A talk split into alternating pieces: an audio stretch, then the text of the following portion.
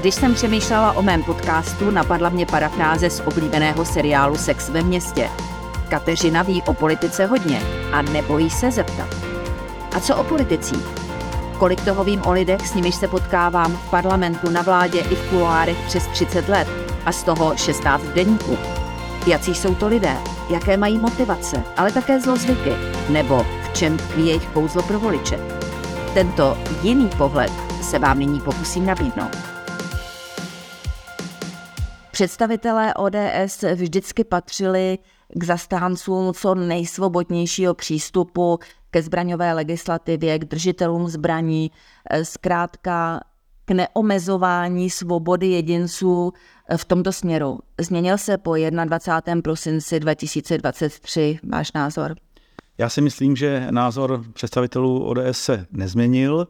Eh, rozšířil bych to pouze, že jsme stále zastánci svobodného přístupu individuálního v rámci naší společnosti a zároveň eh, toho, že musíme mít možnost, schopnost, sílu svoji svobodu uhájit.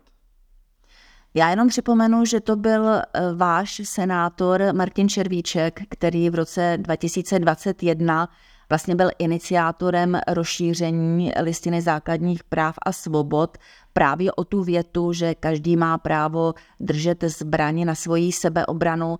Není tam řečeno, jakou zbraň, ale upřímně myslíte si, že tou zbraní má být nějaká dlouhá poloautomatická puška?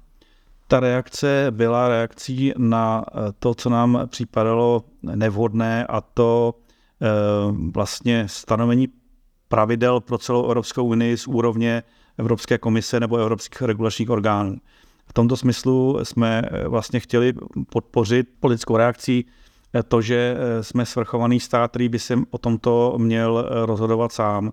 A tak to já vnímám, proč jsme vlastně rozšířili a prosadili a jak je vidět, tak jsme proto získali oporu v zásadě na ústavní úrovni eh, politick, rozhodujících politických sil v parlamentu České republiky. Čili ano, dneska to vnímáme prismatem jednoho aktu tragického, šíleného střelce na stranu druhou. Podle mého názoru v širším kontextu je to součást našeho pojetí, našeho historického pojetí přístupu ke svobodě a obraně demokracie. Právě není těch 316 tisíc majitelů zbrojních průkazů, kteří navíc eh, disponují zhruba milionem zbraní na Českou republiku moc? Já vám nedokážu eh, říci nějaký si poměr třeba vůči jiným státům. Eh, myslím si, že naprosto většina, jejich, naprostá většina jsou zodpovědní lidé, kteří vědí, kdy použít jakou zbraň. Buď to jsou sportovní střelci nebo příslušníci bezpečnostních složek Eh, nebo eh, další jejich uživatelé. Já si myslím, že je vidět naopak z toho vyplývá, že ta valná část jejich je naprosto zodpovědná a že eh, využívají ty zbraně pouze v situacích, které předpokládá zákon nebo umožňuje zákon. Ano, ale vzhledem k tomu, že politici se často rádi a oprávněně chlubí tím, že Česká republika je šestou nebo sedmou nejbezpečnější zemí na světě, tak proč mají Češi, Moravané a Slezané tu potřebu vlastně zbraně na svoji obranu? To je dobrá otázka, neumím na ní odpovědět, eh, protože eh, těch motivů může, může být celá řada a evidentně jsou historické. Naším územím eh, ještě prošla druhá světová válka, dodnes řešíme ještě nějaké pozůstatky u těch nelegálně držených zbraní. Měli jsme zde okupační armádu, po které taky zbylo, zbyla řada zbraní. Samotní sovětští vojáci, některé z nich pod rukou prodávali a tak dále. Čili my se máme s čím vyrovnávat. Na stranu druhou, bohužel 21. prosince, když to mohu aktualizovat, se trochu něco změnilo a asi se propadneme v tom počtu těch bezpečných zemí samozřejmě ta zodpovědnost je zcela na tom, na tom střelci a eh, na tom, co, co provedl. Eh, nicméně tady u nás je konfrontována eh, právě ta, ten pocit toho bezpečí, a my jsme jako politici bychom měli udělat maximum pro to, aby to bezpečí, aby ten pocit se v rámci naší veřejnosti většinově vrátil. A já nedokážu vyloučit, že to může být i za předpokladu, že ti lidé mají doma zbraň, kterou, která psychologicky jim pomáhá ten pocit toho bezpečí si udržet se v intencích našeho právního řádu. Je to určitě fenomén, který je velmi složitý a musel bychom ho konfrontovat s jinými státy, protože kdybychom tady úplně nemáme to srovnání, eh, jestli to je málo nebo hodně na naší více než 10 milionovou populaci. A jako předsedy sněmovního výboru pro bezpečnost se vás chci na závěr zeptat, zda si myslíte, že když přijmete jako zákonodárci eh, přísnější legislativu ohledně držení zbraní, že tam bude eh, větší možnost kontroly, další pojistky, budete moci říci, že jste udělali maximum pro to, aby se podobné šílené činy neopakovaly, anebo vlastně připustíte, že něčemu podobnému zabránit nelze? Já to úplně ty teze a slyším je veřejném prostoru jako reakce na ten 20. prosinec s tím, že nic dělat nelze, eh, tak s tím zásadně nesouhlasím. Naší povinnosti určitě udělat všechno, připravit, odolnit naši eh, společnost eh, pravdu má asi ten, kdo říká, že eh, pokud se něco podobného bude opakovat nebo nastane nějaká dramatická situace, tak bude nová, tak bude to nová reakce, bude to eh, budeme vstupovat do nové situace, eh, čili my se musíme připravovat na ty výzvy, které prostě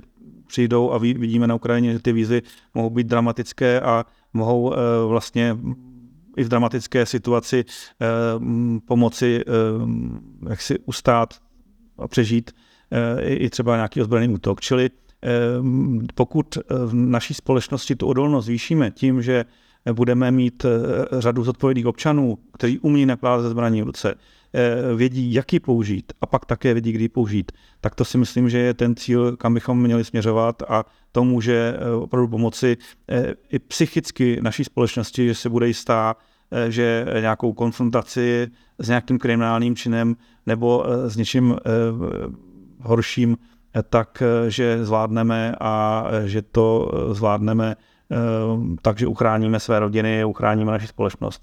A zároveň pomůžeme i těm státním orgánům, které tomu jsou kompetentní, ale na druhou stranu třeba ne stoprocentně tu situaci jsou schopny vládnout. Říkám to, to svědomím, co se stalo, jakým způsobem je konfrontovaná společnost s válkou na, na Ukrajině, s ruskou agresí a zároveň s tím, s tím je konfrontována například izraelská společnost při tom e, brutálním e, šíleném útoku e, teroristů Hamásu. Takže nechci nic přivolávat, chraň Bůh, ale chci podpořit ze své pozice procesy přípravy naší společnosti na nějaké kritické situace, na nějaké krizové situace a myslím si, že toto do toho zcela jednoznačně spadá.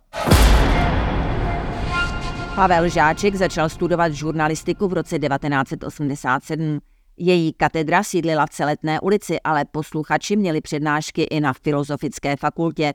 A jako se náměstí krasnoarmějců změnilo na náměstí Jana Palacha, zrál i on. Z 18-letého kluka s přezdívkou Pažout se stal jeden z organizátorů studentské demonstrace 17. listopadu 89, předseda stávkového fakultního výboru – zaměstnanec Úřadu dokumentace a vyšetřování činnosti státní bezpečnosti. V roce 2008 byl prvním ředitelem Ústavu pro studium totalitních režimů. Ve volbách 2017 kandidoval za ODS do sněmovny a uspěl. O čtyři roky později byl zvolen předsedou sněmovního výboru pro bezpečnost, už v barvách občanské demokratické strany. Jisté je, že pokud někomu nelze vyčítat převlékání kabátů nebo náhlé prozření, je to Pavel Žáček. Jeho mladiství zápal a instinkt pro spravedlnost, nebo řekněme nápravu minulých křivd, ho neopustil, byť mu narostly vousy. Žáčkovi letos bude 55 a věk malin nezralých je pryč. Nyní je váženým členem dolní komory, jehož charakterizuje zasmušilý výraz. Jakoby na svých bedrech nesl všechny hrůzy dnešního světa. A že jich je – nevypočitatelná Čína, válka na Ukrajině, teroristický útok Hamásu nebo vraždící maniak v centru Prahy. Myslím, že Pavel Žáček je politik, který to bere hodně osobně. Nemá to na háku. Přiznávám, že jsem si dlouho myslela, že patří do kategorie lidí s tím jediným správným názorem a klapkami na očích, k majitelům polistopadové pravdy. Už to tak nevidím. Když jsem s ním mluvila o prosincové střelbě, vůbec si nebyl jistý v kramflecích. Je až neuvěřitelné, že se v kritický čas nacházel nedaleko tragické události. Možná dokonce vyfotil střelce na ochozu. Ani po měsíci ale není kategorický. Nevolá po radikální změně zbraňové legislativy. Nespekuluje o vrahových motivech.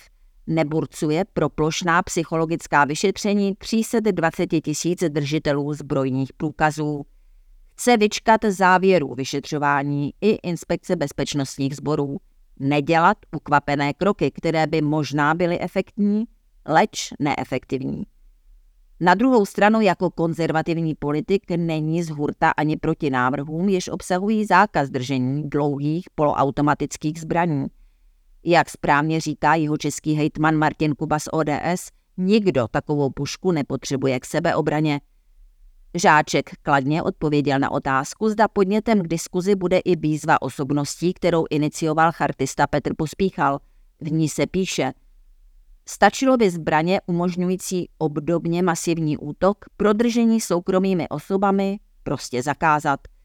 Pokud se chce někdo věnovat sportovní střelbě právě s takovou zbraní, mohl by k ní získat přístup výhradně na střelnici, kde by si ji zapůjčil – Zákazem držení útočných zbraní, stejně jako omezením počtu držených zbraní, by jistě nebylo narušeno právo na obranu zmiňované v listině základních práv a svobod.